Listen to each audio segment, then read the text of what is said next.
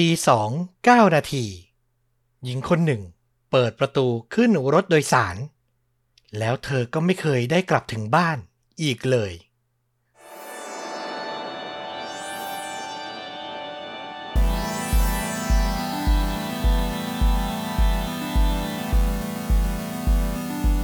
สวัสดีครับ สวัสดีครับ ค่าจริงยิ่งกว่าหนังพอดแคสต์จากช่องชวนดูดะอยู่กับต้อมครับ แล้วก็ฟลุกครับ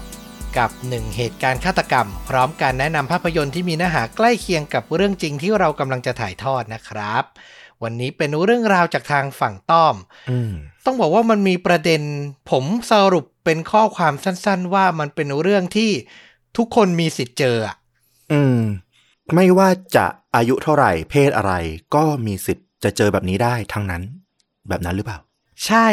ถูกต้องเลยมันน่าสนใจตรงนั้นก็เลยอยากจะนำเรื่องนี้มาถ่ายทอดเพื่อเป็นข้อคิดเตือนใจในระดับหนึ่งเลยแหละ อืม โอ้โห น่าสนใจมาก ระดับความรุนแรงผมให้ไว้ อาจจะต้องค่อนข้างสูงนิดนึง สักสี่เต็มห้าแล้วกัน โอ้โห คุณก็ไม่ได้สี่มานานนะ เท่าที่ผมรู้สึกนะ เออ มาครั้งนี้น่าจะเต็มอิ่มสำหรับใครที่รอความ เข้มข้นแบบในแบบของต้อมอยู่ด้วยนะ อืม ก็ถ้าใครฟังฟังไปเห็นรายละเอียดแล้วเริ่มไม่ไหวก็เหมือนเดิมนะครับ บอกผ่านได้ด้วยความปรารถนาดีนะ เอาล่ะวันนี้พาฟลุกกับคุณผู้ฟังย้อนกลับไปไม่ไกลครับ ในปี 2019 หญิงสาวต้นเรื่องของเราในวันนี้เนี่ยอายุ 21 ปี เธอมีชื่อว่าซาแมนธาโจเซฟสัน บ้านเกิดของเธออยู่ที่รัฐนิวเจอร์ซีย์สหรัฐอเมริกา แต่พอเธอเข้าเรียนระดับมหาวิทยาลัย เธอเนี่ยก็มาเรียนที่ University of South Carolina ก็เป็นรัฐที่อยู่ทางฝั่งตะวันออกของประเทศทั้งคู่ คือนิวเจอร์ซีย์บ้านเกิดจะอยู่สูงกว่า ต้องเดินทางลงมาประมาณพันกว่ากิโลเมตร ถึงจะมาเจออืมรัฐเซาท์แคโรไลนาก็ไกลพอสมควรเนาะซามนธาเป็นหญิงสาว ผมและตาสีน้ำตาล เต็มเปี่ยมไปด้วยความมีชีวิตชีวา แล้วก็ขยันขันแข็งในเรื่องการเรียนมากๆครับ ขยันถึงขนาดได้ทุนการศึกษาแบบเต็มหลักสูตร คือไม่ต้องจ่ายค่าเทอมเองเลย ความฝันของเธอเนี่ยคือการได้เป็นนักกฎหมายผู้เชี่ยวชาญ ในกฎหมายระหว่างประเทศ เนื่องมาจากในระหว่างที่เธอเรียนมหาวิทยาลัยอยู่เนี่ย เธอมีโอกาสได้ไปเป็นนักศึกษาแลกเปลี่ยนที่เมืองบาร์เซโลนาประเทศสเปน นอกจากนี้ก็อาศัยโอกาสเนาะไปท่องยุโรปไปเมืองมาดริดไปปารีสแล้วก็เหมือนเธอก็หลงไหลในความหลากหลายของวัฒนธรรมของประเทศต่างๆ ในแถบยุโรปอะเนาะก็เลยอยากจะเรียน แล้วก็อยากจะเชี่ยวชาญด้านกฎหมายระหว่างประเทศตั้งแต่นั้นเป็นต้นมาซาแมนธามีแฟนหนุ่มที่รักกันมากคนหนึ่งครับ ชื่อว่าเกรกรักกันถึงขนาดที่ว่าซาแมนธาเนี่ย ตอนนั้นเธออายุ 21 เนาะ ก็มีแผนจะศึกษาต่อด้านกฎหมาย ในระดับที่สูงขึ้นไปอีก แล้วเธอต้องย้ายเมืองจากเซาท์แคโรไลนาเนี่ย ไปอยู่ที่รัฐฟิลาเดลเฟีย เกรกก็วางแผนจะตามไปใช้ชีวิตไปอยู่คอย support แฟนสาวที่นั่นด้วยซามนธากับเกรกเรียกได้ว่าคุยกันแทบตลอดเวลา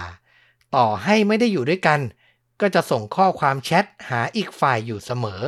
คอยเล่าว่าจะทำอะไร เจอใครบ้างในชีวิตประจำวัน แล้วมันก็มาถึงเย็นวันพฤหัสบดีที่ 28 มีนาคมปี 2019 เหลืออีกเพียงสัปดาห์เดียวเท่านั้นครับซามนธาก็จะเรียนจบแล้ว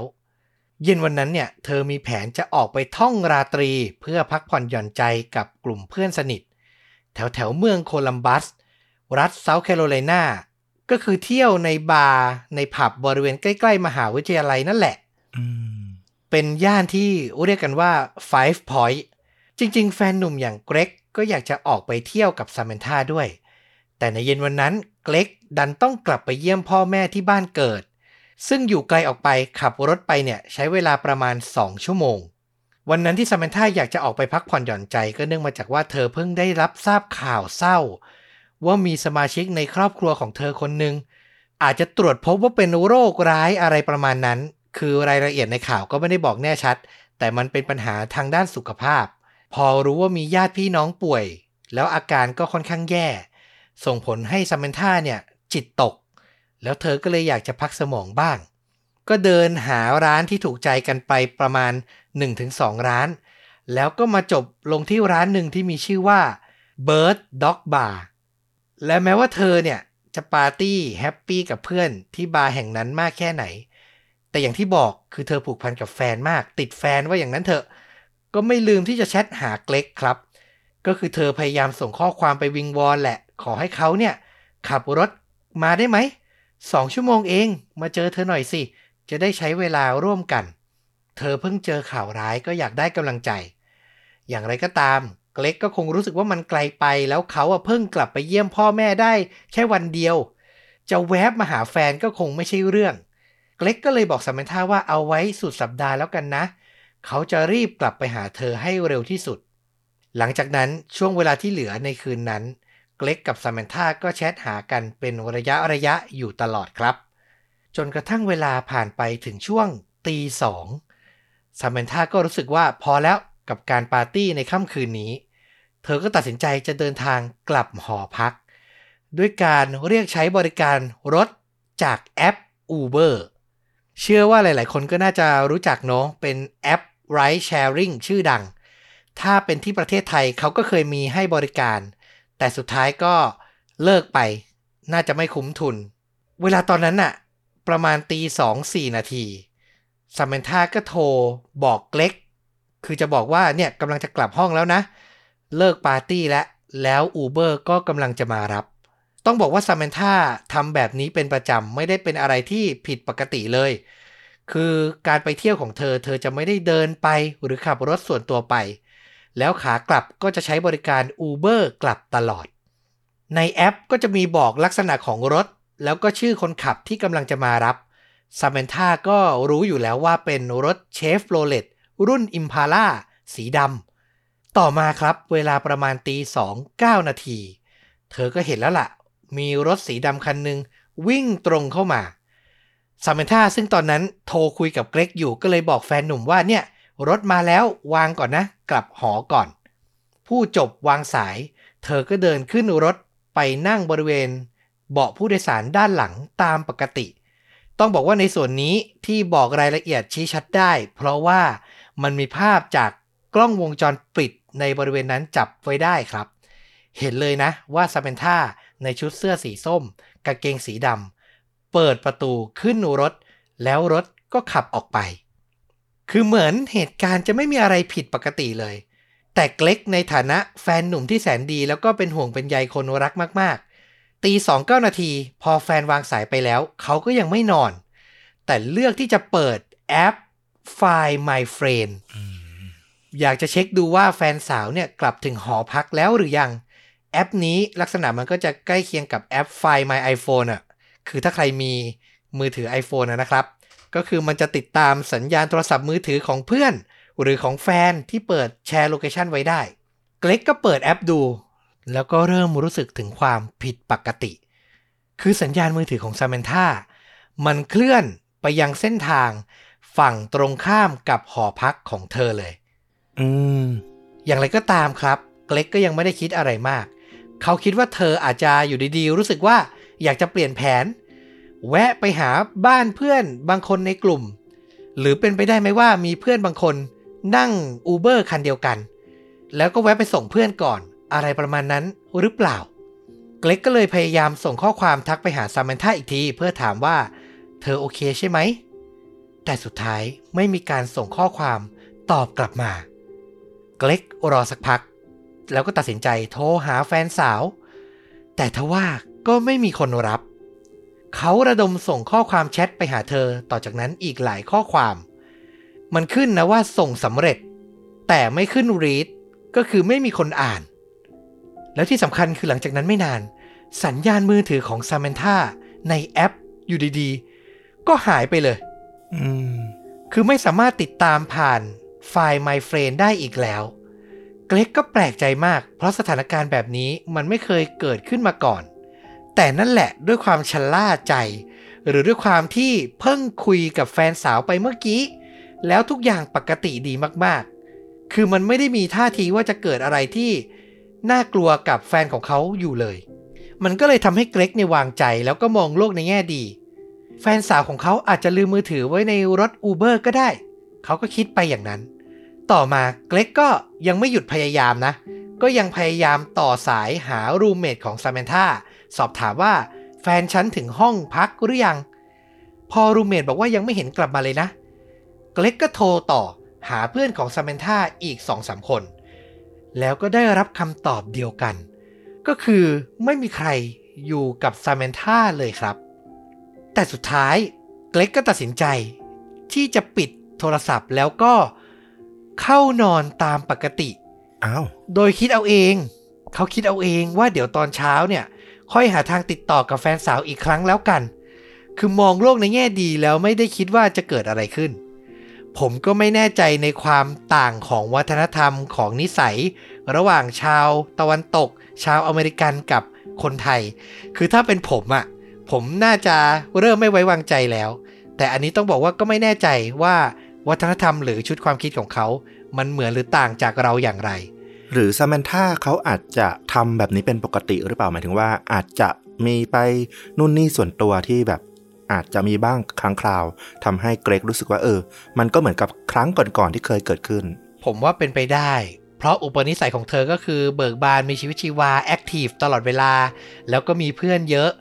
ก็เป็นไปได้ที่จะทำให้เกรกเนี่ยไว้วางใจว่าไม่น่าจะเกิดอะไรขึ้น คือเขาคิดเอาเองว่าเดี๋ยวตอนเช้าแฟนสาวก็คงกลับถึงห้อง แต่ในที่สุดเรื่องราวมันก็เป็นไปอย่างที่ทุกคนคาดไว้แหละ คือซาเมนธาเนี่ยไม่เคยได้กลับถึงห้องพักของตัวเองอีกเลยครับ พอเช้าวันต่อมามาถึงด้วยความวิตกกังวล รูมเมทของซาเมนธาจึงตัดสินใจโทรศัพท์ แจ้งความไปที่สถานีตำรวจ ตัวเกล็กแฟนหนุ่ม พอตื่นเช้ามา รู้เรื่องว่าแฟนสาวหายตัวไป เขาก็ตัดสินใจรีบขับรถ ยาวสองชั่วโมง มาช่วยตำรวจตามหาตัวแฟนสาวทันที เจ้าหน้าที่ก็ระดมกำลังค้นหารอบเมือง แต่ก็ยังคงไม่เจอเบาะแส จนในที่สุดเวลาผ่านไปถึง 16 นาฬิกา 14 ชั่วโมงหลังจากการหายตัวไปของซาเมนธาก็มีเหล่านักล่าสัตว์ ซึ่งอยู่ห่างจากย่านที่พบซาเมนธาขึ้นรถไปครั้งสุดท้าย ถึง 40 กิโลเมตร ไกลพอสมควร พวกเขาเดินเข้าไปในป่า แล้วก็ได้พบร่างของหญิงสาวปริศนาถูกทิ้งเอาไว้ หลังการตรวจสอบของเจ้าหน้าที่ ในที่สุดก็ยืนยันได้ว่า นั่นคือร่างของซาเมนธาโจเซฟสันนั่นเองครับ ย้ำเตือนนะ รายละเอียดส่วนนี้จะเริ่มกระทบกระเทือนจิตใจแล้วซาเมนธาเสียชีวิตในสภาพที่น่ากลัวมาก เธอถูกโจมตีด้วยมีด อย่างรุนแรง นับแผลถูกแทงได้มากเกินกว่า 120 แผล หืม เดี๋ยว นั่นคือทั้งตัวเนี่ยอาจจะแทบไม่เหลือ พื้นที่ที่ไม่ใช่แผลเลยนะ มันเยอะมากเลยนะ ถูกต้องเลยครับ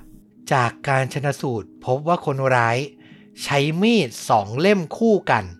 ระดมฟันเธอไม่ยั้งทั้งบริเวณใบหน้าลำคอลำตัว ไหล่ ลามไปจนถึงขาถึงเท้าเลยอื้อหือนอกจากนั้นยังมีแผลถูกแทง ทะลุบนศีรษะ ไปจนถึงสมอง มีแผลบริเวณหน้าอกถูกแทงทะลุถึงปอด มีแผลแทงบริเวณลำคอ จากการตรวจสอบเพิ่มเติมพบว่าซาเมนธาก็พยายามปัดป้องป้องกันตัวเองอย่างสุดชีวิต เห็นได้จากแผลลึกบริเวณแขนและมือของเธอ สันนิษฐานได้ว่าเธอยกมือขึ้นมาเพื่อปัดป้องมีด รวมถึงพยายามปิดบังส่วนอื่นๆ ของร่างกาย แต่สุดท้ายเธอก็ไม่อาจเอาชีวิตรอดได้ มันเป็นการฆาตกรรมที่รวดเร็ว และเต็มไปด้วยความทารุณโหดร้าย หลายคนเนี่ยน่าจะพอรู้ว่าร่างกายของคนเรา มีเลือดไหลวนอยู่ ทั้งเกล็ดเลือดทั้งของเหลวเนี่ยประมาณ 4-6 ลิตร แต่ตอนพบร่างของซาเมนธาทั้งตัวของเธอเหลือเลือดอยู่แค่ประมาณ 20 มิลลิลิตร หรือ 1.3 ช้อนโต๊ะเท่านั้นเอง โอ้โห น้อยมากๆ เลือดมันไหลออกจากร่างกายเธอเกือบจะหมดตัว ต้องบอกว่าร่างของเธอมีเลือดไม่เพียงพอ ในการนำมาให้แพทย์ผู้ชนะสูตรตรวจสอบรายละเอียดอื่น ๆ เพิ่มเติมเสียด้วยซ้ำอืม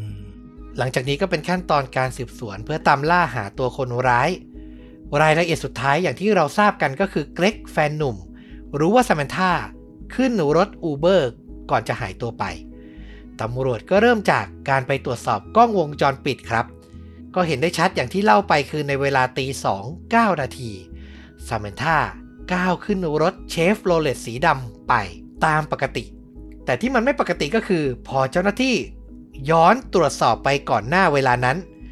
พวกเขาพบว่ารถสีดำคันนี้ ขับรถวนเวียนเลี้ยวไปเลี้ยวมา อยู่บริเวณย่านนั้นหลายรอบมากๆ เหมือนรถคันนี้ ขับดูลาดเราอยู่ก่อนแล้ว แล้วข้อมูลที่สำคัญอีกอย่างหนึ่ง คือรถสีดำคันที่รับซาเมนท่าขึ้นไปนั้น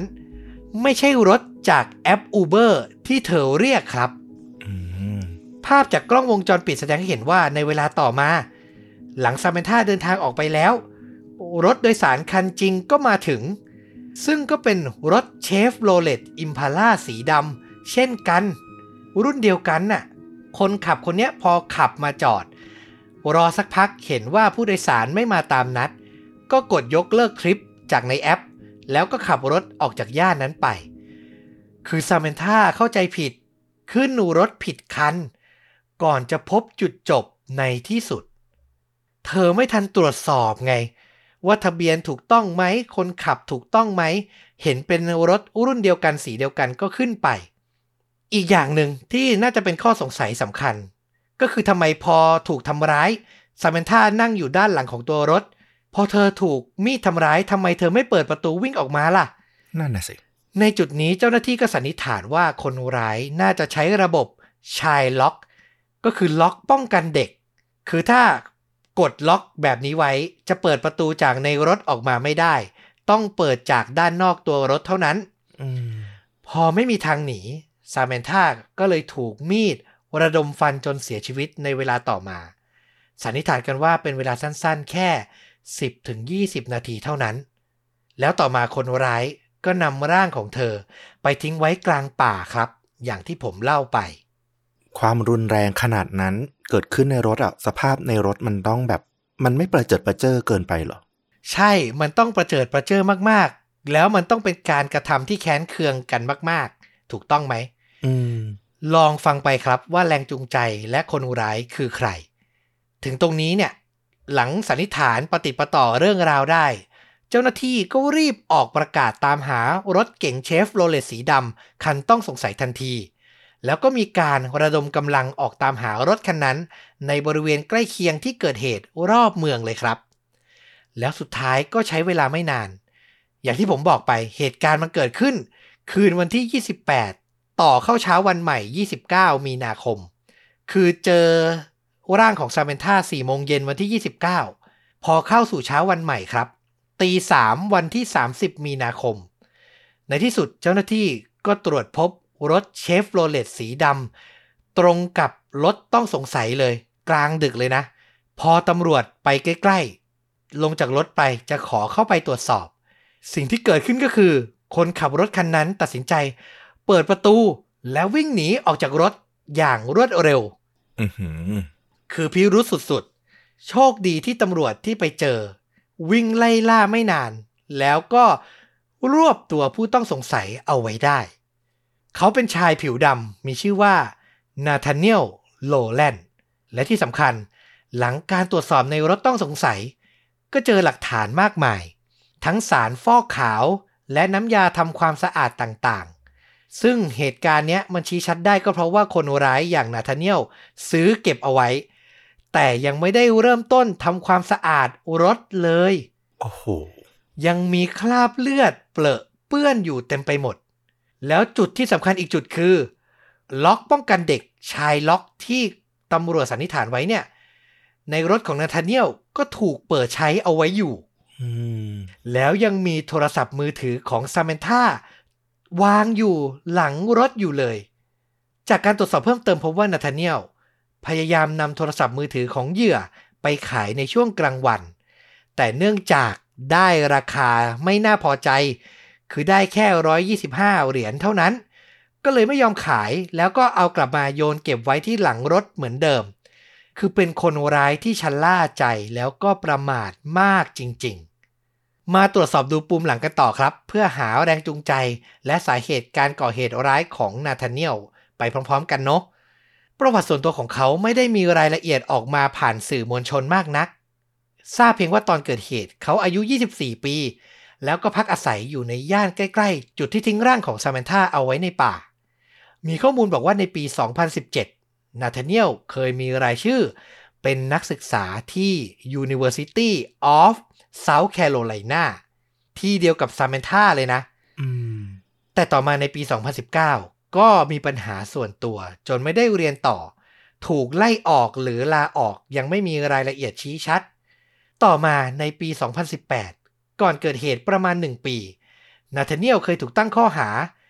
ใกล้เคียงกับรับของโจร คือเขาอะนำเครื่อง PlayStation 4 ที่ถูกขโมยจากบ้านของผู้หญิงคนหนึ่งไปขาย พอเจ้าหน้าที่จับได้สืบเบื้องหลังไปก็พบว่าผู้หญิงคนนี้ ถูกโจรที่อำพรางใบหน้าสองคน บุกปล้นบนรถ คือบุกเข้ารถของเธอเลย จากนั้นโจรทั้งสองคนก็บังคับให้ผู้หญิงคนนี้ เดินทางขับรถไปที่ ตู้ ATM เพื่อไปกดเงินมาให้ แถมยังบังคับให้เธอขับรถกลับไปที่บ้าน คือจะไปขโมยทรัพย์สินเพิ่มอีกอื้อหือแล้วหนึ่งในทรัพย์สินเหล่านั้นก็คือเครื่องเพย์สีนี่แหละ ที่นาธาเนียลเอามาขาย แต่รายละเอียดในข่าวบอกว่าเขาไม่ได้ถูกตั้งข้อหารักทรัพย์ใด ๆ แล้วไม่น่าจะใช่โจรสองคนที่บุกปล้นหญิงสาวคนนั้นนะ คือสรุปไม่ได้ ผมสันนิษฐานเอาเองว่าอาจจะเป็นเพื่อนของเขาคนรู้จักหรือเปล่า อันนี้ก็ไม่แน่ใจ แต่สรุปได้อย่างหนึ่งว่าเขาก็วนเวียนอยู่ในแวดวงอาชญากรมาโดยตลอด ในตอนเกิดเหตุนั้นเขาใช้ชีวิตอยู่กับแฟนสาวชื่อว่ามาเรียฮาวเวิร์ดพอเจ้าหน้าที่ไปค้นที่บ้านที่ทั้งคู่อาศัยอยู่ร่วมกัน ก็เจอเข้ากับมีดดาบคู่ พร้อมรอยเลือด หลังการตรวจสอบก็พบว่ารอยเลือดที่ว่านี้มันตรงกับรอยเลือดที่เจอบนรถของเขา แล้วต่อมาก็ยืนยันได้ว่า เป็นเลือดของซาแมนธาโจเซฟสันอืมอย่างไรก็ตามสิ่งสำคัญอย่างหนึ่งที่นาธาเนียลใช้ต่อสู้ในชั้นศาลก็คือ บริเวณบนตัวของเขาเนี่ย ไม่มีร่องรอยถูกขีดข่วนจากการพยายามต่อสู้ของเหยื่อแต่อย่างใด รวมถึงคือไม่มี DNA นาธาเนียลอยู่บนร่างของซามนธาเลย ปกติเราฟังคดีมาหลาย ๆ เคส ก็จะเจอว่าไอ้เคสที่เหยื่อพยายามต่อสู้ มันต้องมีรอยขีดข่วน อาจจะมี DNA คนร้ายอยู่บนเล็บอย่างนั้นบ้างใช่ไหมอืมแต่ DNA ของนาธาเนียลไม่ได้อยู่บนตัวซามนธาเลย เขาก็ใช้จุดนี้แหละ ในการต่อสู้บนชั้นศาล เขาให้การปฏิเสธทุกข้อกล่าวหา บอกว่าไม่มีส่วนเกี่ยวข้องในการเสียชีวิตของซามนธาแต่อย่างที่ผมเล่าไปหลักฐานแวดล้อมอื่น ๆ มันชี้ชัดมาก ๆ ทั้งรอยเลือดบนรถ การพยายามขายโทรศัพท์มือถือ อายการเนี่ยเรียกพยานมาให้การถึง 31 ปาก ซึ่งหนึ่งในนั้นรวมถึงแฟนเก่าที่มีลูกกับนาธาเนียล เธอบอกว่าหนึ่งวันหลังเกิดเหตุ เธอมีโอกาสได้เจอกับนาธาเนียล พาลูกขึ้นไปบนรถของเขา สิ่งที่เกิดขึ้นขนลุกเหมือนกันคือ เด็กอายุไม่กี่ขวบ ลงจากรถมา รองเท้าของเธอยังเปื้อนเลือดลงมาอยู่เลยอะ่ะอืมคือเผลอเหยียบเลือดของซามนธาติดรองเท้าลงไปด้วย ก็ร่างของซามนธาเหลือเลือดอยู่แค่สามช้อนโต๊ะอะใช่ มันจะหายไปไหนได้ มันก็อยู่บนรถที่ก่อเหตุนั่นแหละอืมสุดท้ายครับ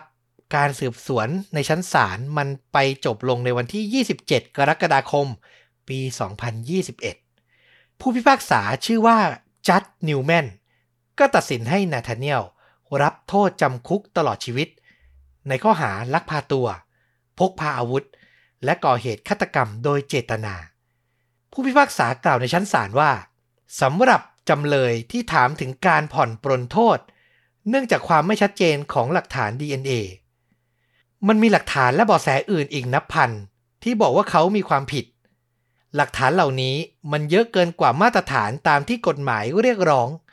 คนร้ายก่อเหตุโดยไร้ซึ่งหัวใจ มันเป็นคดีที่เลวร้ายที่สุดที่ผมเคยตัดสินมา อันนี้คือสิ่งที่ผู้พิพากษาบอกอืม DNA ไม่สำคัญเลย มีหลักฐานอื่นอีกเป็นพันๆเลย แล้วในรัฐเซาท์แคโรไลนาจริง ๆ มันยังมีโทษประหารชีวิตอยู่นะ แต่เนื่องจากในปีปัจจุบันเนี้ยยุคนี้มันก็เป็นข้อถกเถียงเนาะโทษประหารชีวิตพวกนี้ สุดท้ายอายการก็เลยยื่นเรื่อง ขอให้ตัดสินแค่ โทษจำคุกตลอดชีวิตเท่านั้น มาถึงตรงนี้ยังไม่มีคำอธิบายถึงแรงจูงใจ เชื่อว่าหลายคนน่าจะอยากรู้มากๆ ผมก็ต้องบอกตรงๆว่า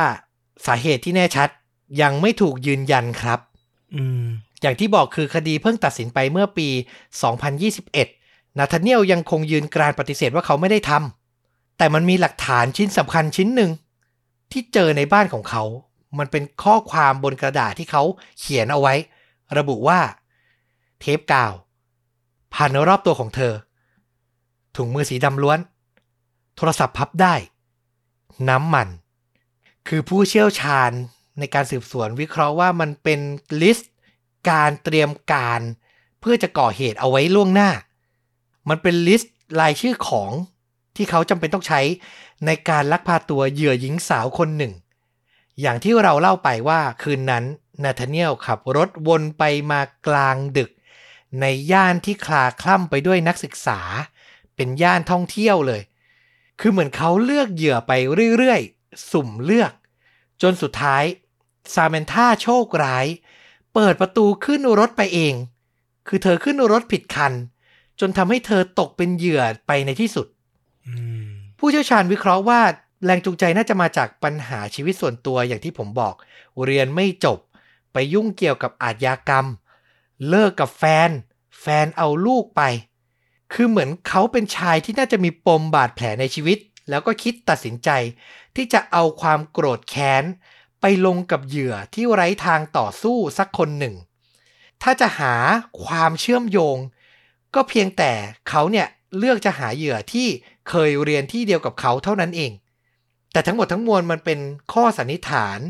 จากผู้เชี่ยวชาญ แล้วก็ส่วนหนึ่งก็เป็นความคิดเห็นจากผมอะเนาะ คือมันไม่มีอะไรที่ชี้ชัด แต่มันเป็นเหมือนคนคนหนึ่งที่โกรธที่โทษสังคม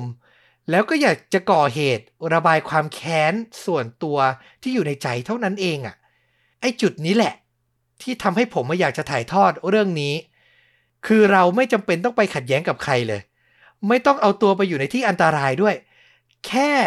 เลินเล่อนิดเดียว ผมรู้สึกว่าการเลินเล่อของซาเมนธาก็ไม่ได้เป็นการเลินเล่อมากมายอะไรด้วยซ้ำใช่ แต่สุดท้ายเรื่องราวร้ายๆ กลับมีสิทธิ์เกิดขึ้นได้ โดยไม่ต้องการเหตุผลแต่อย่างใดเลยครับ โอ้โห มันเป็นเรื่องราวที่ทำให้ผมรู้สึกว่าต้องระวังตัวมากๆ แล้วในจุดหนึ่งคิดเลยไปด้วยซ้ำว่า หรือระวังตัวเท่าไหร่ก็อาจจะไม่พออะอืมผมขอปิดท้ายด้วยแถลงการณ์จากคุณแม่ของซาเมนธามันเป็นข้อความเป็น statement ที่น่าเศร้ามาก ฝันของลูกคือฝันของฉัน เมื่อเธอตายไป ก็เหมือนส่วนหนึ่งของฉันตายไปด้วย ฉันหลับตาแล้วนึกว่าลูกของฉันจะรู้สึกอย่างไร ระหว่างถูกคนร้ายจู่โจมถึง 120 ครั้ง ซ้ำแล้วซ้ำเล่า เธอต้องต่อสู้เพื่อเอาชีวิตรอดในรถที่ถูกปิดตาย ฉันได้แต่ภาวนาหวังว่าในนาทีสุดท้ายของชีวิต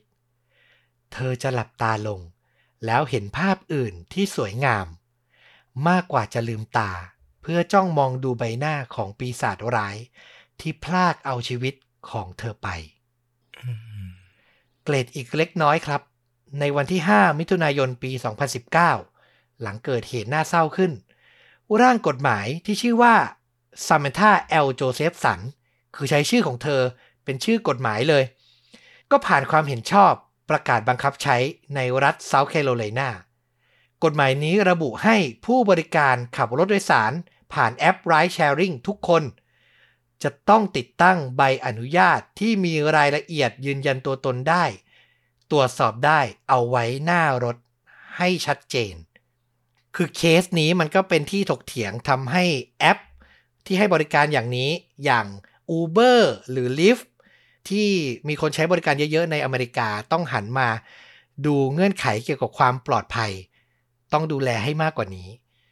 แล้วร่างกฎหมายนี้ก็ถูกบังคับใช้เพื่อความปลอดภัยของผู้ใช้บริการที่มากยิ่งขึ้น ก็คือการที่หญิงสาววัยรุ่นคนหนึ่งถูกพรากชีวิตไป ก็นำมาสู่สิ่งที่ดีขึ้น การป้องกันที่ดีขึ้น ผมก็ขอ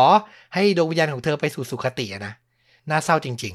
มันก็เป็นเรื่องที่อย่างที่ต้อมพูดมาแต่แรกเลยนะว่า มันใกล้ตัวแล้วมันก็อาจจะเกิดกับใครก็ได้นะ เพราะว่าทุกคนก็คงไม่ได้แบบจะใช้รถส่วนตัวกันทั้งหมดอะเนาะเออ มันก็ต้องมีโอกาสที่จะได้ใช้รถสาธารณะ หรือรถเอกชนที่รับจ้างหลาย ๆ ยี่ห้อนะเราไม่เจาะจงไปที่ยี่ห้อไหน จะบอกเป็นคราวเคราะห์คราวซวย แต่มันก็ให้เห็นว่าอเมริกาเขาก็สามารถมองไปถึงรากของปัญหาได้เนาะมันไม่ได้สามารถที่จะบอกได้ว่า เออ คุณต้องระวังต้องไม่ประมาทในชีวิต จริง ๆ มันก็ใช่ แต่คนเราจะอยู่กับความหวาดระแวง ทุกชั่วขณะ ทุกโอกาสแล้วความสุขในชีวิต มันจะอยู่ตรงไหนจริงไหมเออเขาก็แก้ไปที่รากของปัญหาว่าเออในเมื่อรถตัวบริการมันไม่สามารถที่จะทำให้รู้สึกปลอดภัยได้ ก็ต้องหาวิธีการควบคุมหรือหาวิธีการที่ทำให้ผู้ใช้บริการหรือคนทั่วไปที่จะใช้ชีวิต ได้รู้สึกมีความปลอดภัยหรือมีความมั่นคงมากขึ้น ก็ออกมาเป็นร่างกฎหมายออกมา แล้วก็บังคับใช้ในที่สุด อย่างหนึ่งที่คิดว่าส่วนตัวก็อาจจะลองปรับใช้ได้นะ เราว่าเคสนี้มีจุดหนึ่งที่เรารู้สึกน่าสนใจเหมือนกันก็คือ เรื่องของชายล็อกนะประตูล็อกของเด็กเนี่ยถ้ามีโอกาสต้องขึ้นรถแท็กซี่ หรือรถบริการสาธารณะ ในจุดที่เราเรียกเนี่ยปกติมันก็คงไม่ได้เป็นจุดที่มันรับตาคนขนาดนั้น ตอนขึ้นรถ ลองเปิดสักรอบหนึ่งก่อนปิดอีกสักรอบหนึ่งให้เช็คนะว่าประตูมันไม่ได้ล็อก ถ้ามันเปิดไม่ออกก็รีบทวงแต่ตอนนั้น อาจจะยังพอแก้ไขสถานการณ์ได้ อันนี้ก็เป็นจุดที่เรารู้สึกว่า เออ ฟังเรื่องนี้แล้วเกิดได้ข้อคิดเหมือนกันว่า เออ มันเป็นเรื่องง่าย ๆที่ เออ มันก็อาจจะช่วยแก้ปัญหา จุดนี้ได้บ้างเหมือนกันแต่อย่างที่บอกนะ เราว่าสุดท้าย อยู่กับความหวาดระแวงไปทุกชั่วขณะมันไม่ได้หรอก มันก็ต้องหาวิธีการแก้ปัญหา ให้มันไปทั้งองค์คาพยพ ให้ได้นั่นแหละอืมถูกต้องเลย เออ ก็เป็นทริคเล็ก ๆ ที่ผมก็ไม่ทันคิดเหมือนกัน เตือนให้ผู้ที่รับฟังรายการของเรา ระแวดระวังไว้ก็เป็นอะไรที่ดีแหละ ผมเชื่อว่าก็คงมีประโยชน์ไม่มากก็น้อยนะครับ แล้วก็อยากจะย้ำอีกครั้งหนึ่งว่ารายการที่ชวนดูดะทำกันมา2อสปีเนี่ยอืมสิ่งสำคัญอย่างหนึ่งนอกจากถ่ายทอดเรื่องราวที่มันลุ้นระทึกหรือน่าสนใจในแนวทางนี้แล้ว อีกอย่างหนึ่งที่อยากจะทำมากเลยก็คือนี่แหละ การพูดคุยช่วงท้าย ถกเถียง หาสาเหตุแล้วก็เรียกร้องหรือเสนอแนะให้มีการแก้ไขเนาะมีหลาย ๆ คนที่อาจจะไม่ได้มองส่วนนี้แล้วก็จะชอบพูดไปในทางที่ว่าเนี่ยชอบให้ร้ายชอบพูดถึงแต่ปัญหาประเทศตัวเอง ชังชาติว่าอย่างนั้นเถอะ คือผมอะก็อยากจะตอบซ้ำอีกครั้งหนึ่งว่าไม่มีใครเกลียดประเทศที่ตัวเองเกิดหรอกครับ แต่ว่า ถ้ามีโอกาสในการพูดถึงปัญหาแล้วนำไปสู่การแก้ไขได้ ในฐานะสื่อเล็กๆ สื่อหนึ่งก็อยากจะทำแค่นั้นเอง ถ้าใครรู้สึกว่าสิ่งที่เราสองคนกำลังทำอยู่มันโอ้โหเป็นการมองโลกในแง่ร้ายไม่ดีไม่ได้เรื่องเลย ผมแนะนำตรงๆนะ ไม่ได้อยากจะแรงแต่ว่าฟังรายการอื่นที่เขาไม่ได้มีการพูดเรื่องพวกนี้น่าจะสบายใจกว่า เออ จริง ๆ เพราะจะให้เราหยุดจะให้เราไม่พูดถึง เล่าเรื่องเสร็จแล้วไปเลย ก็ทำไม่ได้นะพูดตรงๆ เออ ใช่ ผมว่ามันก็เหมือนกับการที่เราเลือกจะเสพหรือดูหนังนะ เราชอบดูหนังด้วยกันทั้งหมด มันก็มีช่วงเวลาที่เราก็อาจจะอยากดูหนังที่มันเบาสมองไม่ต้องคิดอะไรเลย คุณก็อาจจะมีช่องทางอื่น ๆ ที่สามารถรับฟังได้ แต่ถ้าคุณจะดูหนังในประเภทที่เป็นจุดชวนให้คิดอะไรอย่างเงี้ย เออ มันก็ มีต่อประโยชน์กับบุคคลหรือกลุ่มคนหลาย ๆ คนเหมือนกัน หนังทุกเรื่องที่สร้างออกมามันก็มีอัตประโยชน์ มีประโยชน์ในทุกส่วนอยู่ละ ช่องของเรามันก็เป็นหนังประเภทหนึ่ง ถ้าคุณคิดว่าคุณฟังแล้วมันไม่ถูกจริตในขณะช่วงเวลาที่คุณฟัง ก็ลองรับฟังหรือลองชมช่องอื่น ๆ ได้เนาะแล้วก็ช่วงไหนที่คุณรู้สึกว่ามันถูกจริตละ คุณเริ่มรับได้ เริ่มรู้สึกว่า เออ การมีอะไรทิ้งเอาไว้ในหัวได้ถกได้คิดได้ลองมีสติในการใช้ชีวิตมากขึ้น ก็ลองกลับหันมาฟังช่องเราบ้างก็ได้เหมือนกัน แล้วก็อยากที่บอกนะ ผมนี่อาจจะบอกว่าโดนเพ่งเล็งเป็นพิเศษนะ ผมก็มักจะหยิบเรื่องประเด็นที่ต่างประเทศที่น่าสนใจต่างๆ ที่มันมี ปมมีปัญหาเกี่ยวข้องเกี่ยวกับเรื่องของระบบหรือเรื่องอะไรต่างๆ นานา คือจะบอกว่าเพื่อให้เห็นนั่นแหละว่า มันไม่ได้มีแค่ประเทศไทยมันเกิดได้ทุกที่ทั่วโลก บางเรื่องมันเกิดขึ้นในประเทศไทยด้วย เราก็จะได้เห็นว่า เออ ที่อื่นเขาสามารถแก้ปัญหาไปได้ยังไง มันไม่จำเป็นที่จะต้องยอมรับปัญหาหรือไปมองไปเบี่ยงเป็นประเด็นเรื่องของความซวยเรื่องของกรรมหรือเรื่องอะไรต่างๆนานาเหล่านั้นเลย มันสามารถแก้ไขได้ ถ้าที่อื่นเขาแก้ได้ เราก็น่าจะแก้ได้ ในขณะเดียวกัน บางประเด็นบางเรื่องที่ประเทศเรายังไม่เกิด แต่ที่อื่นเขาเกิด มันก็เป็นบทเรียนที่เราจะได้เอามาระมัดระวังไง เพราะเราไม่รู้หรอกว่าในอนาคตสังคมเราจะเดินหน้าไปเจออะไรบ้าง แม้แต่สึนามิที่เราคิดว่าประเทศไทยจะไม่มีวันเกิด มันก็เกิดขึ้นมาแล้ว ดังนั้นเนื้อหาแล้วก็สาระประโยชน์ต่าง ๆ ที่ทั้งต้อมแล้วก็ฟุกได้นำมาให้กับคุณผู้ชม แล้วก็มาชวนคุยมาชวนถก พูดถึงเรื่องปัญหาต่างๆ รวมถึงวิธีการที่เขาใช้แก้หรือใดๆต่างๆ เนี่ย มันก็เป็นจริตในแบบที่น่าจะถูกใจถูกคอกับคนหลาย ๆ คนเหมือนกัน เออ เราก็พูดอย่างนี้แล้วกัน เราไม่รู้จะพูดยังไงว่าเออ เมื่อคุณพร้อมที่จะรับฟังช่องในแบบของเราก็ยินดีต้อนรับเสมอ และถ้าช่องใดที่คุณรู้สึกว่าเออมันหนักไป ยังไม่เหมาะกับคุณ เราก็ยินดีที่คุณจะ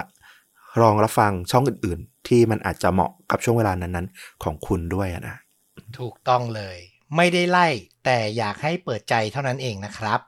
เอาละสำหรับภาพยนตร์วันนี้ผมไปเจอเรื่องหนึ่ง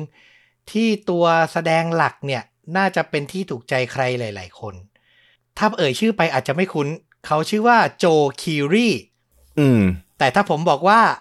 สตีฟจาก Stranger Things หอ่าลาย ๆ คนน่าจะอ๋อกันนี่เป็นตัวละครหลักที่หล่อเหลาแล้วก็เป็นขวัญใจใครหลาย ๆ คนเนาะซีรีส์เรื่องดังยอดวิวสูงสุดใน Netflix เลย ต้องบอกว่าเขาเป็นนักแสดงที่ในซีซั่นแรก ๆ เรารู้สึกหมั่นไส้นะ แต่ในซีซั่นหลัง ๆ เราเริ่มหลงรักเขาได้นะ เป็นตัวละครที่มีมิติมากนะสำหรับเราเราชอบมากเลย ยิ่งน้องคนนี้แสดงได้เก่งมากเลยคุณโจคิลี่เนี่ย อืม ใช่ แล้วในปี 2020 เขามีโอกาสได้เล่นเป็นหนังฟอร์มเล็กเรื่องหนึ่งซึ่งมีตัวอย่างซับไทยที่ผมจะแปะไว้ให้ที่ท็อปคอมเมนต์ด้านล่างคลิปใน YouTube นะครับ น่าสนใจมากแล้วมันใกล้เคียงกับเรื่องที่ผมเล่าไป ชื่อภาพยนตร์มีชื่อเรื่องว่าสปรี S P R W E คือเรื่องของเรื่องเนี่ยมันเป็นการสะท้อนความคิดความรู้สึกของวัยรุ่นยุคนี้แหละ ตัวน้องโจคีรี่เนี่ยเล่นเป็นผู้ชายชื่อว่าเคิร์ต คังเคิลเหมือนเขาไม่มีตัวตนในชีวิตจริง แล้วอยากจะมีตัวตนในโลกโซเชียลมีเดียอืมแต่ก็ทำอะไรไม่ได้เก่ง สิ่งที่เขาทำคือ ตัดสินใจเข้าไปทำงานขับรถในแอป Ride Sharing แห่งหนึ่ง ติดกล้องไว้รอบรถเลย แล้วถ่ายทอดสดการฆาตกรรมผู้โดยสารที่เขารับขึ้นมาอืมภาพในภาพยนตร์ส่วนใหญ่มันก็จะเป็นเหมือนแนว candid อะ เราหลายคนน่าจะเคยชมรายการทางโซเชียลมีเดียที่เป็นการพูดคุยกันบนรถ อย่างเมืองนอกเขามีรายการแบบนี้เยอะเลยที่ไทยก็มี อ่า มุมกล้องก็จะเป็นแบบนั้นเลยนะครับ แต่มันกลายเป็นการถ่ายทอดสด เหยื่อแต่ละคน เขาก็หวังว่าตัวเองอะจะกลายเป็นไวรัลบนโลกอินเทอร์เน็ต แล้วมันก็ดูน่ากลัวคือผมดูแค่ตัวอย่างอะ แล้วมันน่ากลัวแล้วน่าสนใจแล้วน่าจะสะท้อนสังคมมากๆ ก็เลยอยากจะแนะนำให้รับชมกัน แต่ไม่แน่ใจเลยว่ามันปรากฏอยู่ในแอปไหนสตรีมมิ่งใดบ้าง เพราะว่ามันเป็นหนังค่อนข้างฟอร์มเล็กอ่าเท่าที่เจอเนี่ยก็จะเจอในช่องทางธรรมชาติ ค่อนข้างผิดกฎหมาย ก็ขออนุญาตไม่แนะนำไม่ได้แปะลิงก์ไว้แล้วกัน แต่ถ้าใครอาจจะอยู่ที่ต่างประเทศมีโอกาสหารับชมถูกต้องได้ก็ลองดูนะครับ น่าสนใจจริงๆ เรื่องนี้ Spree ใครชื่นชอบน้องโจคีรี่เนี่ยก็ไปลองดูตัวอย่างไว้ก่อนก็ได้นะครับอืม เอาละก็ครบถ้วนนะกับฆาตจริงยิ่งกว่าหนังใน episode นี้ มีการพูดถึงปมประเด็นบางส่วนที่ผมเห็นคอมเมนต์แล้วผมก็ไม่สบายใจ คืออยากจะแนะนำให้เข้าใจ แต่ผมเชื่อว่าส่วนใหญ่ที่ติดตามเรามานานๆ รู้อยู่แล้วล่ะ สไตล์ของเรา แล้วเอาจริงๆอะฟังแค่เรื่องราวในครึ่งแรก แล้วเบื่อไม่อยากจะฟังการวิเคราะห์ในช่วงหลัง มันก็ปิดไปได้ง่าย ๆ อะผมพูดตรงๆ คืออาจจะมีหลาย ๆ คนทำอยู่ จริงๆ เราก็แบ่งช่วงกันชัดเจนเหมือนกันนะเออใช่คือผมก็ไม่ได้อยากจะนำความคิดเห็นส่วนตัวไปทำให้เสียอรรถรสระหว่างเล่าเรื่องอยู่แล้ว ก็คือเก็บไว้ตอนหลังอยู่แล้วนะครับ เชื่อแหละว่าน่าจะมีหลาย ๆ ท่านที่เข้าใจแล้วก็ชื่นชอบกับการถกเถียงของเราสองคนอยู่แหละ มีหลาย ๆ คอมเมนต์เหมือนกันแหละที่บอกว่า อ่านอกจากเรื่องเล่าแล้วไอการถกเถียงประเด็นเหล่านี้แหละ ก็เป็นสิ่งที่ทำให้เขาติดตามด้วย ก็ขอบพระคุณแล้วกันนะครับ ที่เข้าใจกันอืม ใครชื่นชอบต้อมกับฟุกก็ฝากสนับสนุนเช่นเดิมครับ กดปุ่ม Super Thanks ส่งรายได้ให้เราโดยตรง ปุ่มก็จะอยู่ใกล้ๆ ปุ่มกดไลค์กด Subscribe ใต้คลิปใน YouTube เลย หรือจะสมัครสมาชิกช่อง สนับสนุนเรารายเดือน ก็แปะลิงก์ไว้แล้ว ที่คำอธิบายใต้คลิปทุกช่องทางเลยเช่นกัน แล้วกลับมาพบต้อมกับฟุกได้ใหม่ในตอนต่อๆไป วันนี้ลาไปก่อนสวัสดีครับ สวัสดีครับ